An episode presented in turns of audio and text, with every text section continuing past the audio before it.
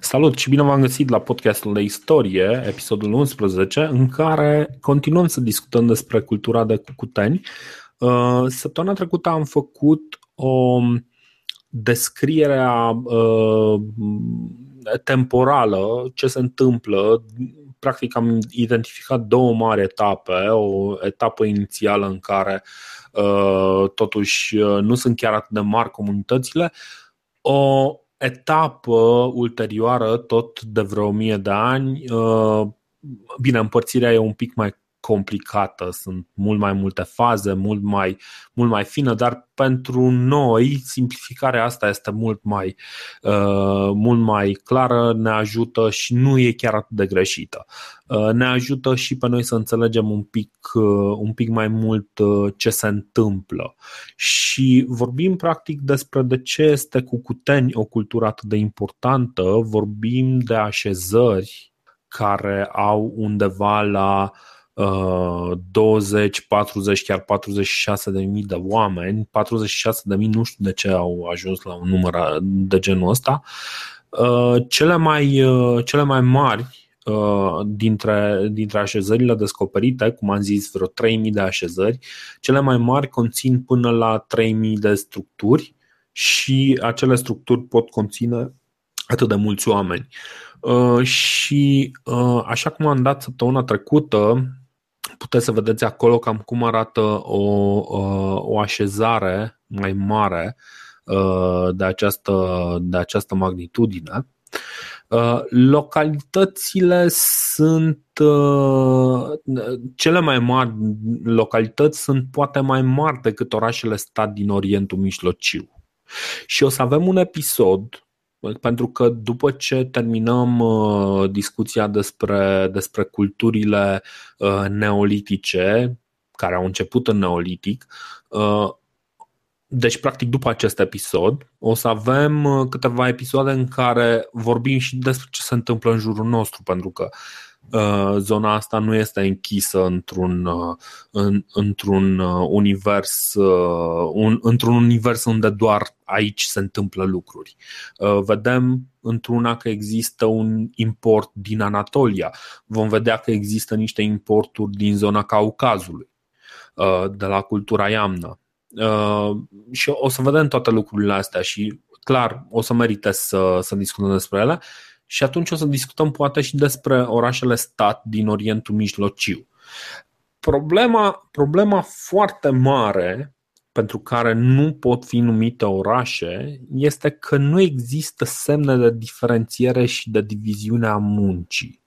Cu alte cuvinte, nu există o, un proces de urbanizare, ci doar este un sat, deci sunt niște sate care explodează ca dimensiuni. Sunt doar niște sate foarte mari, dar nu au structură tipică care ține de întreținerea unui oraș. Să zic așa, nu are, să zicem, o primărie sau o structură ierarhică de conducere a orașului. Oameni care se ocupe exclusiv cu treburile orașului, oameni care se ocupe de apărarea orașului, de curățenia orașului. Nu există astfel de diviziuni. Sau nu avem noi informații încă uh, ca, nu, ca nu, care există. Avem informații cât de cât, avem informații și este destul de clar că nu există o diferențiere, pentru că în momentul în care tu ai niște structuri dedicate, dedicate întreținerii orașului sau ai niște oameni care se ocupă numai cu chestia aia, oamenii aia nu mai au nevoie și nu își mai permit de fapt să întrețină, să zicem, animale, pentru că treaba lor este să se ocupe cu orașul, știi? Nu există, nu există dezvoltările pe care le vedem în, în preajma orașelor, de exemplu scris. Nu vedem înscrisuri, nu vedem genul acela de schimburi între orașe sau de coordonare la nivelul ăsta. Știi? Ce, ce se vede este că întreaga societate este nu egalitariană, dar cumva toată este cam la același nivel, nu există mari diferențe de nivel, nu există o ierarhizare și ăsta este motivul pentru care localitățile astea, chiar dacă sunt uriașe, sunt văzute doar ca niște proto-orașe. Chiar dacă ele sunt mai mari chiar decât orașele ăsta din Orientul Mijlociu. Știi? Da, da, da. Ok, ok. Uh, Bun, eu, eu citisem puțin, dar într-adevăr s-ar putea să nu, ca nu asta să fie diferența uh, care să le transforme din sate în orașe. Citisem puțin că deja existau niște, așa zis, ziși preoți care cumva uh, gestionau evoluția spirituală a societății respective, prin uh, niște temple, prin niște clădiri un pic mai mari unde veneau ceilalți și na, o ofrandă, o rugăciune, o chestie de genul ăsta. Dar într-adevăr această uh, diviziune între ghilimele a muncii să, să, nu, să nu-l facă pe acest proto-oraș oraș, uh, în adevăratul sens al cuvântului. Exact, exact. Bun, aceste așezări erau puse pe zone apărate de bariere naturale, terase de râu, canioane și erau în jurul lor, într-adevăr, niște bariere suplimentate de garduri. Deci barierele astea naturale erau suplimentate de niște garduri de apărare, niște valuri de pământ sau șanțuri. Rolul, cred că spuneam și săptămâna trecută, nu este să se apere de atacatori umani, care ar putea foarte ușor să treacă de, de aceste obstacole, ci să se protejeze uh, animalele, uh, animalele domestice de cele sălbatice. Cam ăsta ar fi, uh, ar fi scopul. Majoritatea așezărilor erau construite circular, în jurul unei structuri centrale, așa cum ai spus tu. Și unul din uh, uh, printre exemplele astea ar fi uh, excavările de la Târpești și Răscani sau Răscani, nu mai știu exact cum, uh, cum îi spune, care ar arăta cumva, pentru România sunt mai multe exemple, inclusiv din Ucraina, care uh, se potrivesc și care sunt, uh, sunt ilustrative pentru acest model. Uh, casele aveau podele de lemn cu argilă, deci cumva erau podele de lemn acoperite cu un pic de, de pământ uh, și ce este cel mai interesant, dar cel mai interesant aspect și motivul pentru care, în ciuda faptului că noi avem o abundență de material în jurul culturii cucuteni, nu avem suficient pentru o, popul- pentru, pentru o societate care a avut așezări de patruzeci de mii de oameni. Adică nu avem atât de multe materiale rămase din urma lor. Nu avem uh, foarte multe uh, schelete rămase de la ei. Motivul este unul care... O să fac un clickbait aici, o să vă lasă perplexi. Bun. Ce nu o să vă vină să credeți de ce dacă... podelele erau de lemn, nu serios, ca să izoleze termic. Știi că pământul e incredibil acest aspect. Da. Um... Bun, nu o să vă vină să credeți și ce făceau oamenii ăștia. Tădeau, deci casele erau arse complet la șaptezeci optzeci de ani. Deci după vreo șaptezeci optzeci de ani de folosire, casele erau arse complet. Și uh, cultura cucuteni este doar un uh, reprezentant al uh, ceea ce se numește The Burning House Horizon. Știi? Să știi, o, o secundă, să știi că asta este și durata de viață uh, pentru blocurile comuniste construite în anii o mie nouă sute cincizeci - o mie nouă sute șaizeci. Peste câțiva ani ar trebui dărâmate, să vedem ce se întâmplă, dacă se, se urmează patternul neolitic. Nu cred că o să fie cazul de, de așa ceva.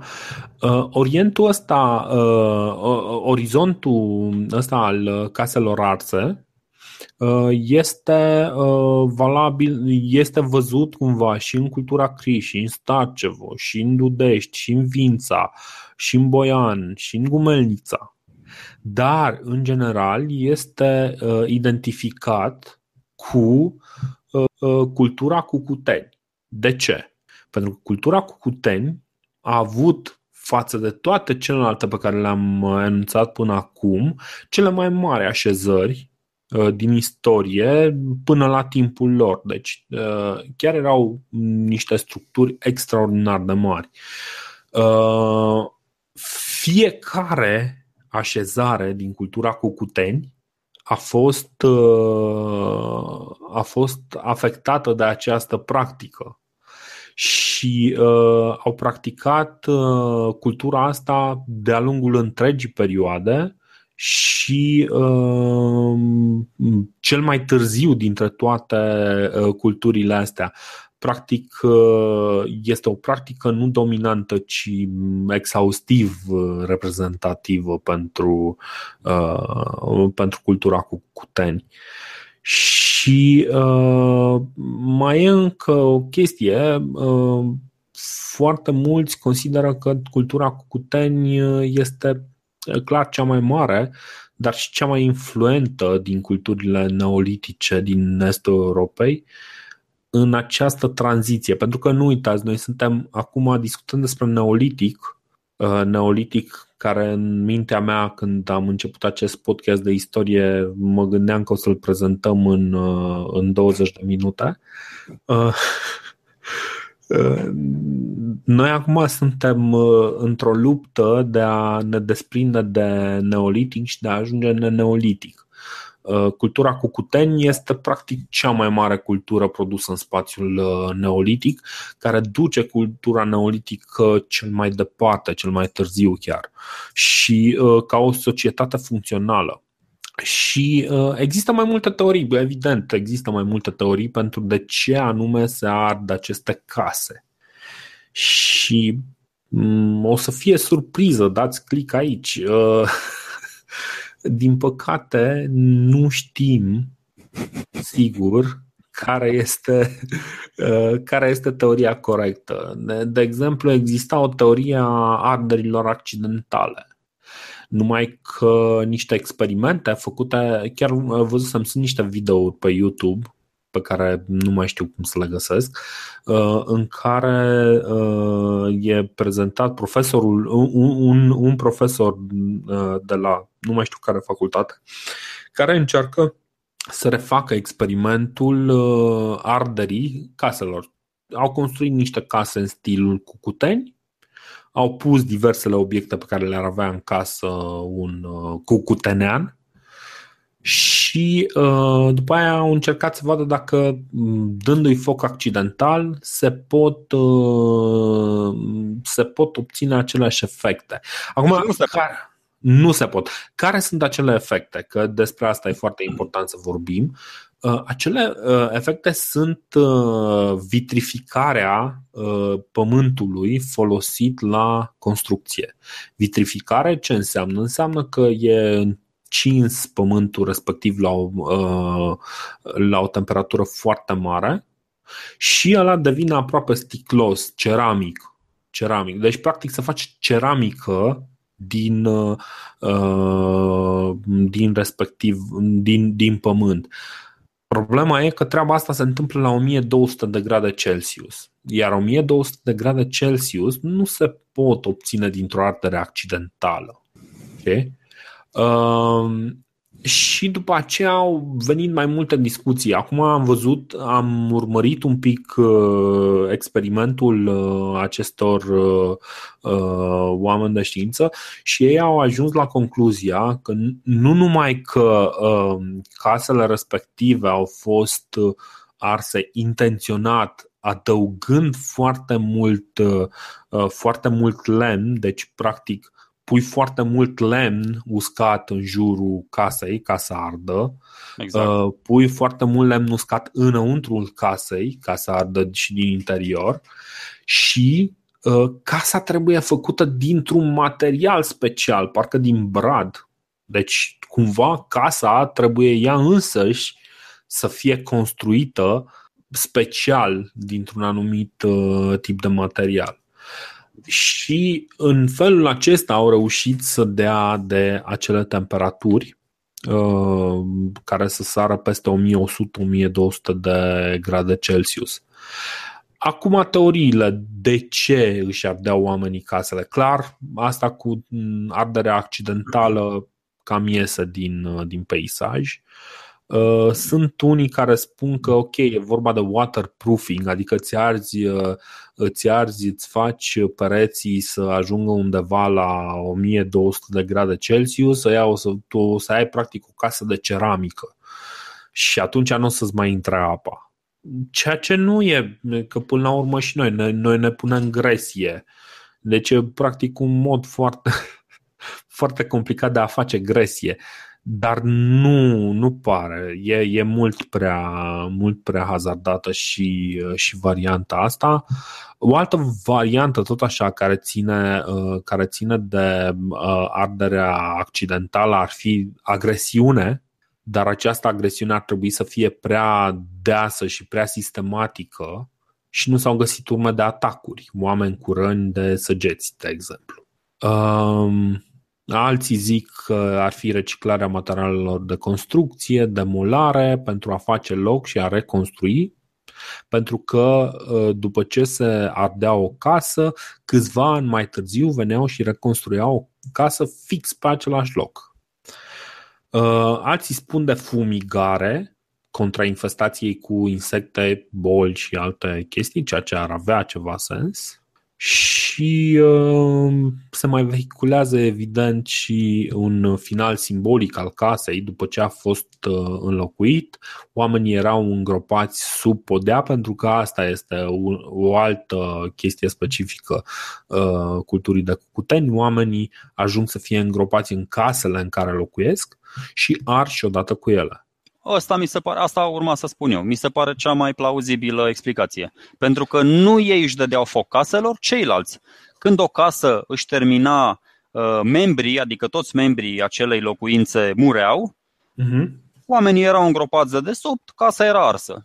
Era foarte igienic, foarte simbolic, foarte spiritual și așa mai departe. Venea altcineva, mm-hmm. pentru că mă gândesc că nu voia altul să stea într-o casă bântuită, cu niște morți sub podea, oricât de bun ar fi podeaua aia, de brad, da, de ce-o da. fi fost ea acolo, adică mi se pare normal. Da, corect. Deci asta, asta e până la urmă foarte important, morții erau îngropați sub podea. Și ăsta este motivul pentru care nici nu se prea găsesc uh, foarte multe schelete uh, umane. Uh, în schimb, apropo, se găsesc schelete de animale, foarte multe, și este posibil, deci se găsesc și niște schelete de cal. Ceea ce spune că s-ar putea să vedem aici o uh, îmblânzire a calului, dacă nu cumva vorbim totuși de cai sălbatici care sunt folosiți, nu știu, pentru hrană. Bun, cam asta cu așezările. Cum ziceam, așezări foarte mari, dar fiecare, fiecare trăiește pentru el și pentru, probabil, și pentru comunitate. Așezările din, din cultura Cucuteni nu prea sunt, sunt, cum ziceam, considerate orașe, pentru că nu există o elită politică, nu există o stratificare socială care ar permite crearea unor orașe administrate sau conduse de, de un for central. Economia de Cucuteni este mai degrabă o, o economie de subzistență sau una bazată, ceea ce se numește gift economy. Nu știu exact dacă o traducere corectă e o economie bazată pe troc, dar că nu, nu prea e asta. Este mai degrabă o, o economie în care fiecare trăiește, practic se hrănește pe sine însuși și pe familia lui, și în momentul în care vrei niște sare, îi faci cadou ăluia care ți aduce sare, niște altceva, știi? Cumva seamănă cu trocul, nu sunt sigur că este chiar același lucru. Ce mai este foarte interesant este că așezările astea majore, cu mii de locuitori, au nevoie de undeva la trei, între treizeci și șase și o sută de tone de sare pe an. o sută de tone de sare, care e enorm. Și uh, foarte mulți suspectează că astea sunt uh, sarea, practic transportul sării și uh, distribuția sării uh, s-ar face folosind roata. Și este printre primele ocazii în care vorbim despre roată. Uh, da, nu avem, deci practic avem niște oameni care nu au uh, o diviziune a muncii, uh, au o economie de subzistență, fără surplus, trăiești de pe urma pământului, scoți cât poți. Uh, Rețeaua primit... Având în vedere că suntem în prima jumătate a mileniului patru cinci, da, roata era inventată da. deja în alte zone ale... Era inventată, Mesop... da, da, da. Da. În Mesopotamia, chiar și în Polonia sunt, sunt urme, adică acolo mm-hmm. e, se bat ăștia cu mesopotamieni, au și ei argumentele lor și atunci, da, mă gândesc că da, e, e rezonabil să credem că au ajuns, au ajuns și la noi... Da. Cumva, cumva e destul de clar, cultura Cucuteni-Tripolie folosește roata, mai ales că are nevoie de foarte multă sare. Am stat un pic și m-am uitat să văd cum obțineau sare dacă ok, nu aveau o mină de sare prin zonă, știi? Uh, mai e, mai e, uh, mai e uh, ipoteza cum că aduceau blocuri mari de sare cu luntrea pe Bistrița, adică având în vedere că toate localitățile erau uh, așezate pe marginea râurilor, se duceau cu râul din amonte de sus și se duceau, bun, Bistrița, Bistrița se vărsa unde? Se vărsa în Sireț sau așa, se duceau pe Bahlui, Bahluiul se vărsa în Prut și tot așa. O să vezi că toate localitățile unde se consumă sare sunt la confluența unor... Na. Și atunci se duceau de la cariera de sare care era și ea la suprafață, o rădeau acolo, o pisau, o luau la daltă și... coborau cu ea. Nu știu, e și asta o, o ipoteză.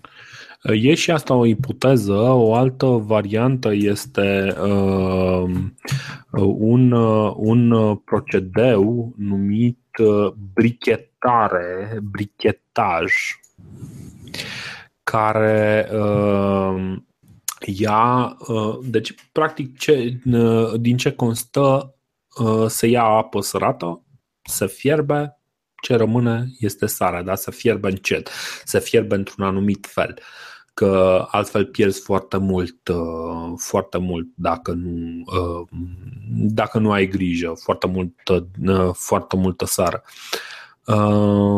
Deci există, există aceste, cum ziceam, aceste situri de unde se extrage sare și a, încă un motiv pentru care se folosește sarea.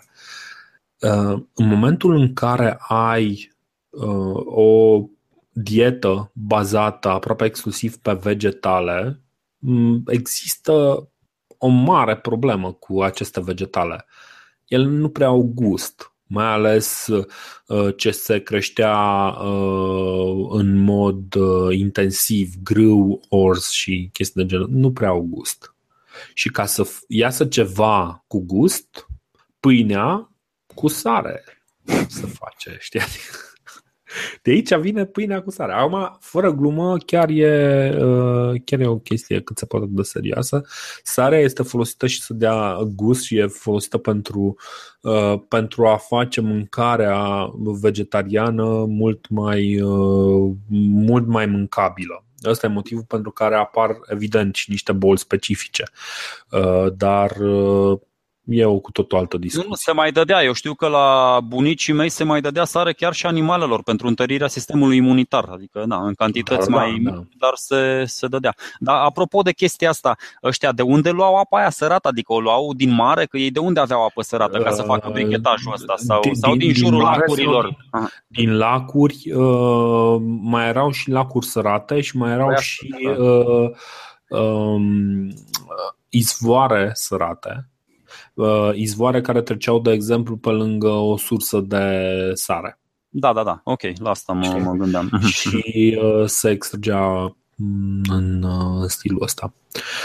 Ceea ce a fost, era foarte, foarte interesant uh, sistemul, uh, brichetaj, îi zice. Da, da, da, da, da. Uh, Bun, cred că asta a fost, de fapt, uh, aprovizionarea cu sarea A fost, cu sarea a fost cea mai importantă problemă logistică pentru așezările mari din zona Cucuteni. Adică dacă aveau nevoie de undeva până la o sută de tone, pentru că aveai nevoie pentru oameni, dar și pentru animale, pentru că dacă nu le dai animale vacilor, de exemplu, dacă nu le dai sare, uh, e destul de nasul, nu mai știu ce boală fac. Da, nu, da, uh, având și, în vedere și că producția nu... lor, și producția lor de lapte e mult redusă dacă nu le dai sare.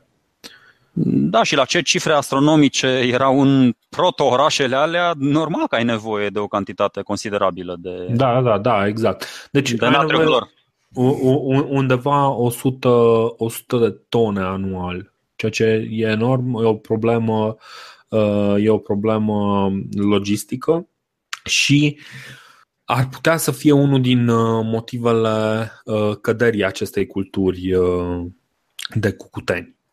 Dar da, da, da. Uite, da, asta pentru, pentru că da, mai probabilă. Pe, bine, nu e cea mai probabilă. Sunt mai multe teorii și uh, nu o să trec prin toate, o să trec prin două posibile teorii. Și uh, astea mi se par mie mai importante, dacă ție îți mai place vreuna eventual. Nu, asta mi se pare un, adică mi se pare un motiv să de reducere considerabilă a populației, adică atunci când tu nu mai reușești să-ți asiguri uh, uh, sursele, de, da, da, sursele de materie primă, atunci e clar că, nu știu, ori te reloci un pic mai aproape de sursa respectivă, ori îți, nu știu, devii un pic mai, mai zvelt, mai așa, în așa fel încât să, să supraviețuiești. Da, da, da. Ca și uh, satele alea imense cu tot felul de... clădiri una lângă alta pe, na, sunt hectare întregi de, de clădiri descoperite, atunci na, sunt, sunt cumva forțate. Uite, uite, încă un motiv pentru care mă gândesc că e arsă locuința respectivă. Bă, ok, nu se mai poate, a mai, s-a mai mutat o familie, au mai, na, s-a mai subțiat un pic satul și atunci încet, încet se... nu știu, se ecologizează societatea da, respectivă. Deci sunt două teorii, bine, există și o a treia. Hai să vorbim despre cele două teorii.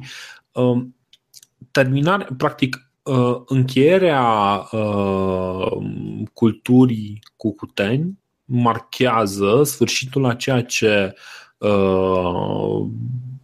s-a numit sfârșitul vechii culturi europene, unde vorbim de o cultură construită în jurul Neoliticului, în jurul, în jurul Revoluției Neoliticului, o cultură matristică, cum am explicat săptămâna trecută, adică nu, nu centrată în jurul, deci nu centrată în jurul, nu dominată de femei, ci de un o egalitate, se pare că trebuie să punem, sau zic ei, centrat pe femei. Nu știu sigur dacă e centrat, nu, nu văd dacă este, este valabil acest punct de vedere. Dar ce zic este că avem această societate veche, pacifistă, care își vede practic de treaba ei, oameni cât de cât egalitarieni, aparent fericiți, o economie de subzistență, nu se lucrează, să zic așa, pe profit, fiecare își trăiește traiul, își face treaba, își, toată lumea muncește la fel, nu există o diviziune a muncii. Această cultură, la un moment dat, este în înlocuită de ceea ce se numește uh, cultura curganelor. Bine, o să fie uh, de fapt uh, cultura cucuteni asimilată într-o formă sau alta de uh, cultura iamna, care vine dinspre, uh, dinspre Caucaz. Uh, cultura curganelor, așa cum a denumit-o Maria Gimbutas, se referă, curganele o să vorbim un pic mai încolo. Asta, este o... asta e traducerea, asta e traducerea oficială la curgan hypothesis, curganelor? Da, curgan, ah, așa, okay. Așa zice și în română, nu are nicio treabă. Da, da, da. Deci aceste, aceste o, o să vorbim despre despre ele în momentul în care o să vorbim de ce se întâmplă în în epoca de bronz, în, și despre proto-indo-europeni și despre indo-europeni, uh, și o să vorbim poate un pic mai pe larg atunci, dar ce de reținut este că la un moment dat, destul de brusc, cultura cucuteni dispare. Nu au practic undeva pe la trei mii două sute. Și sunt, din punctul meu de vedere, în afară de teoria că cultura cucuteni a fost absorbită gradual, ar fi aceste două teorii. Prima ar fi o invazie a popoarelor curganelor care distrug toate așezările, toate așezările de cucuteni, ceea ce cumva mi se pare un pic cam exagerat, pentru că nu prea există semne, urmările acestor, acestui gen de violențe. Și o altă variantă este o teorie a unui colaps ecologic. Și sunt mai multe variante în care, în care acest colaps ecologic ar putea să, să aibă loc.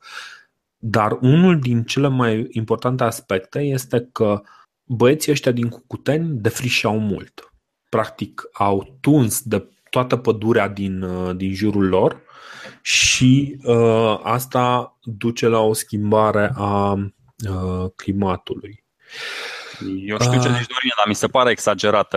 Asta chiar am stat și am este, studiat-o puțin tel. Este exagerată, dar mi se pare totuși cea mai, cea mai practică. La un moment dat spune așa că pe undeva există dovezi în ceea ce privește schimbarea climaterică. Undeva pe la trei mii două sute înainte erei noastre, climatul Pământului devine mult mai arid și mult mai rece. Și deodată pământul din zona asta nu mai este la fel de productiv și nu se știe exact ce s-a întâmplat cu populația atunci. Clar, o populație care trăiește la subzistență, o perioadă îndelungată de secetă este, este fatală. Eu știu ce zici, dar de, ei, ei deja aveau destul de, de variată dietă, adică aveau și animale domestice, aveau și animale sălbatice, aveau și cereale, aveau și pești de pe lângă râuri, adică na, aveau mai multe chestii, correct, aveau correct, și fructele correct. Din copaci, nu poți să-i afectezi da, așa din prima, să-i nenorocești de tot. Nu, nu, nu din prima, dar în momentul în care tu ai o societate care trăiește cu economie de subzistență, practic fiecare își produce cât mănâncă, cu câțiva ani la rând de secetă o să ai probleme foarte mari. Noi am avut probleme de genul ăsta uh, imediat după al doilea război mondial, de exemplu. Da, dar nu am Când dispărut. A... Eventual, adică nu, mo- nu am okay. dispărut, dar ăla a fost un an. Mm, ăla a fost un an. Nu au fost uh, câteva zeci sau poate o sută de ani, știi? Deci ăla uh, vorbim de, de un singur an. Și rezultatele au fost dramatice totuși, chiar, chiar nu, și așa. E o teorie care merită luată în considerare, fără, fără discuții, dar na, îmi permit să mă, să mă îndoiesc, să fiu un pic da, mai, da, mai suspect. Clar, clar, clar. O, o, teorie, o teorie care mie mi-a plăcut, dar nu știu exact cât de, cât de reală este, dar există câteva semne în sensul ăsta. Există, e teoria de teor- deteriorizării terenurilor agricole, care sunt mereu cultivate cu același tip de cultură și asta seacă solul, practic îl, da, da. îl seacă de... Îl demineralizează, da, da. Da, nu, nu cunoșteau rota, rotația culturilor. Rotația culturilor, corect. Și uh, faptul că pământul era arat uh, de cumva superficial și pentru că uh, pământul devine din ce în ce mai uh, friabil și mai ușor de uh, deci doar e cumva zgâriat doar la suprafață. Uh, există unii care au spus că are loc un fenomen similar cu fenomenul numit Dust Bowl, în care ai uh, nori de praf care se întind pe sute de kilometri, care îți înneacă vreme de câteva săptămâni întreaga, întreaga zonă. Asta, asta este un fenomen real care s-a, s-a întâmplat undeva în anii o mie nouă sute treizeci în, în, centrul, Amer- în centrul Americii, în centrul Statelor Unite și este un fenomen datorat cumva folosirii intensive și, evident, al decopertărilor, al uh, privării de vegetație diversă și de păduri și așa mai departe, știi? Uh, în ceea ce privește uh, tăierea pădurilor, asta e o chestie destul de certă, pentru că la cât lemn folosea cultura asta, practic nu era sustenabil să ai genul ăsta de populații atât de mari, atât de dense, atât de apropiate, știi? Și cumva lucrurile, no, să zicem că omul neolitic nu era chiar cel mai rațional animal. Uh, și practic nu se îngrijea de replantarea pădurilor sau chestii de genul ăsta. Bun, dacă mă întreb pe mine, uh, pentru, a, pentru a testa, pentru a testa uh, consistența și inteligența unei teorii pe care, na, o punem și noi în discuție, trebuie să te uiți în același timp și la alte culturi de pe întreg mapamondo, adică trebuie să vedem, bă, au mai existat scenarii asemănătoare prin Egipt, nu știu, să dispară la fel o cultură tot în aceste condiții, sau prin Mesopotamia, sau prin, nu știu, sau prin India, sau undeva. De asta spun, e o chestie care merită dezbătută, dar ți-am spus, dacă nu avem...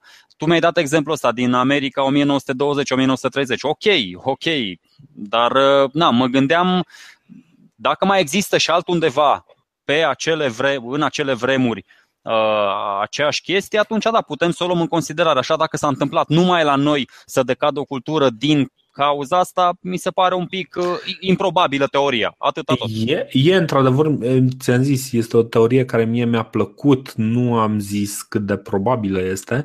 E una din teoriile uh, care stau cel mai mult în, uh, în picioare.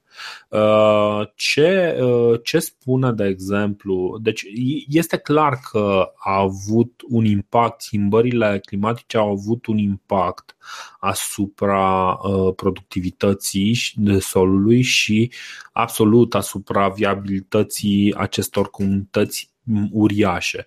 Uh, de exemplu, Citează, se citează pe aici din uh, uh, ceva jurnală americană de geografie.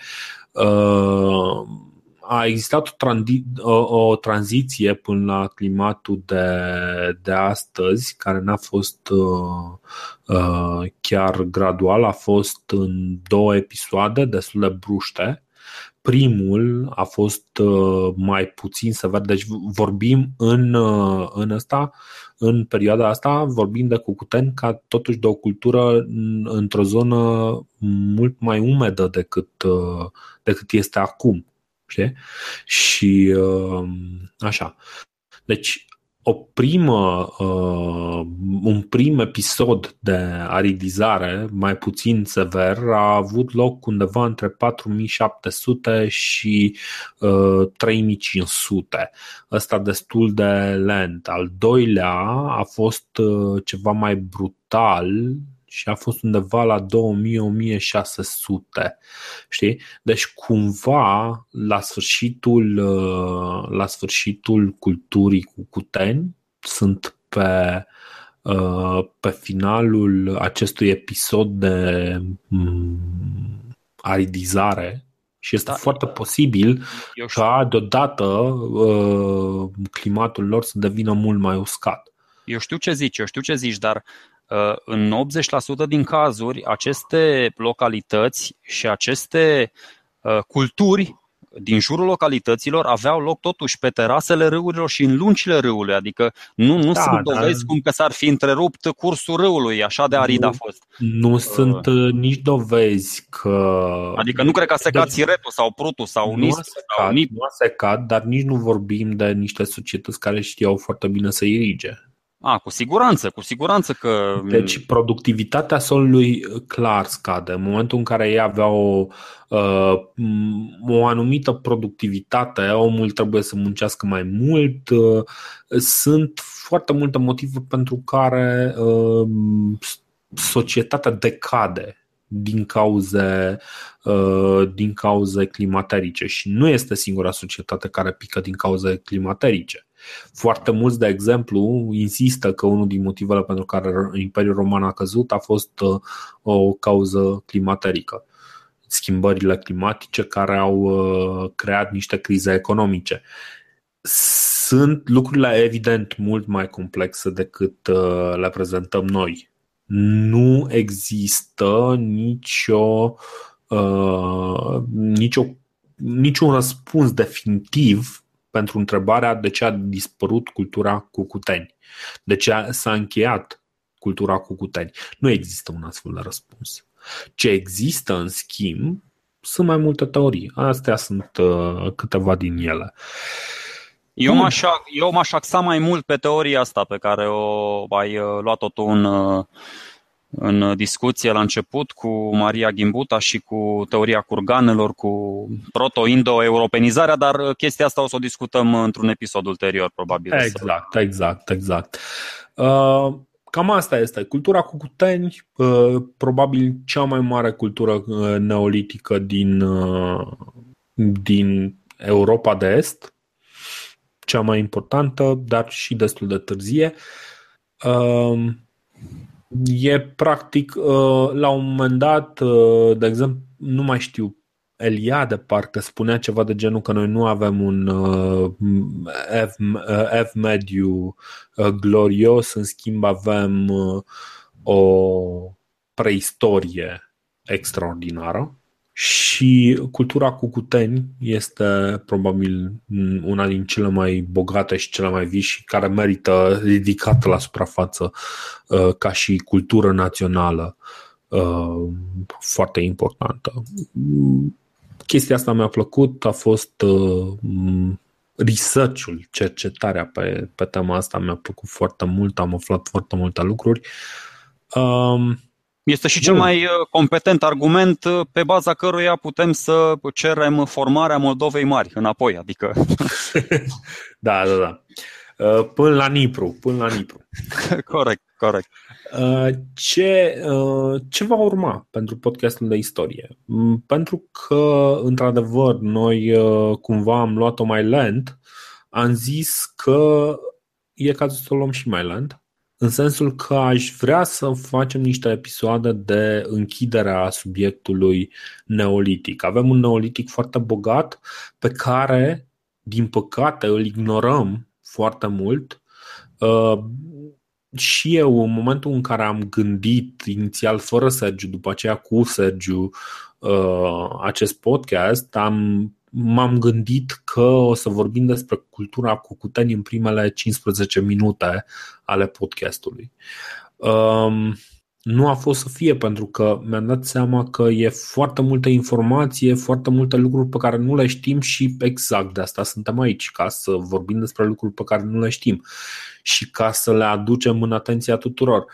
Ceea ce vom face va fi să facem un fel de uh, recapitulare a ceea ce a fost uh, neoliticul, să vorbim un pic despre meșteșuguri, despre cum se prelucrează metalul în perioada asta, despre cum se prelucrează, cum se face ceramica, despre cum, cum arată diversele meșteșuguri și asta, despre asta o să vorbim săptămâna viitoare, după care vom încerca să acoperim schimbările care au mai avut loc în jurul nostru, pentru că da, se întâmplă foarte multe. Am sărit peste foarte multe lucruri interesante pe care aș vrea măcar să le pomenim, gen uh, cultura monoliților din Europa de Vest sau uh, ce se întâmplă în Orientul Mijlociu, pentru că Orientul Mijlociu, Egipt, acolo,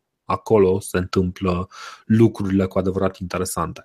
Și o să vedem că, știu, la un moment dat o să ajungem și la daci, dar istoria dacilor trebuie neapărat să înceapă cu istoria, uh, istoria Greciei antice. Și o să trebuiască să vorbim un pic și despre Grecia antică înainte să vorbim despre ce se întâmplă la noi, de ce? Pentru că primele lucruri pe care le găsim scrise în istorie despre noi, despre daci, despre traci, despre tot ce se întâmplă, vin din Grecia antică. Și eu am crezut inițial că această perioadă neolitică e, nu știu, se rezumă doar la două, trei artefacte, dar când văd pleiada impresionantă de descoperiri și când mă uit câtă muncă fac oamenii ăștia care lucrează în muzeele din România și în domeniul ăsta al arheologiei, iau fiecare exponat în parte. Îi, uh, uit, uitați de exemplu cum arată o descriere a unui vas. Descriere. Are formă tronconică, buza ușor evazată, fundul concav, culoare negru-cenușiu, pe umăr prezintă o proeminență cronică alungită, sub buză și pe umăr a fost decorat un șir de puncte alungite. Deci asta, ce spunea și Dorin înainte, am încercat să nu vă plictisim cu detalii uh, nerelevante, dar uh, într-adevăr sunt mult, mult mai multe chestii pe care le putem aduce în atenția voastră și pe care o să încercăm în corolarul ăsta să le, să le introducem în discuție și să mai facem niște conexiuni cu ceea ce se întâmplă în jurul nostru, cu ceea ce se întâmplă în principalele leagăne ale civilizației, dacă vreți. Na, și plus alte trei, doi, cinci detalii importante.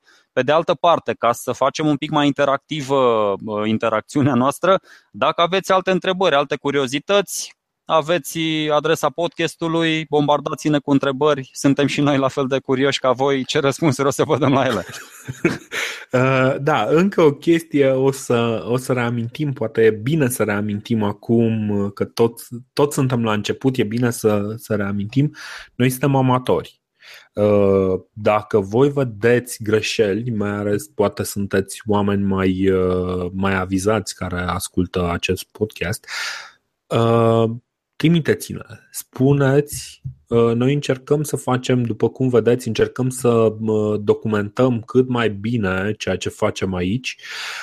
O să intrăm în niște perioade în care lumea începe să știe ceva mai mult. Problema e că ne vom lupta și noi cu dezinformarea și o să încercăm să curățăm foarte bine sursele pe care le folosim.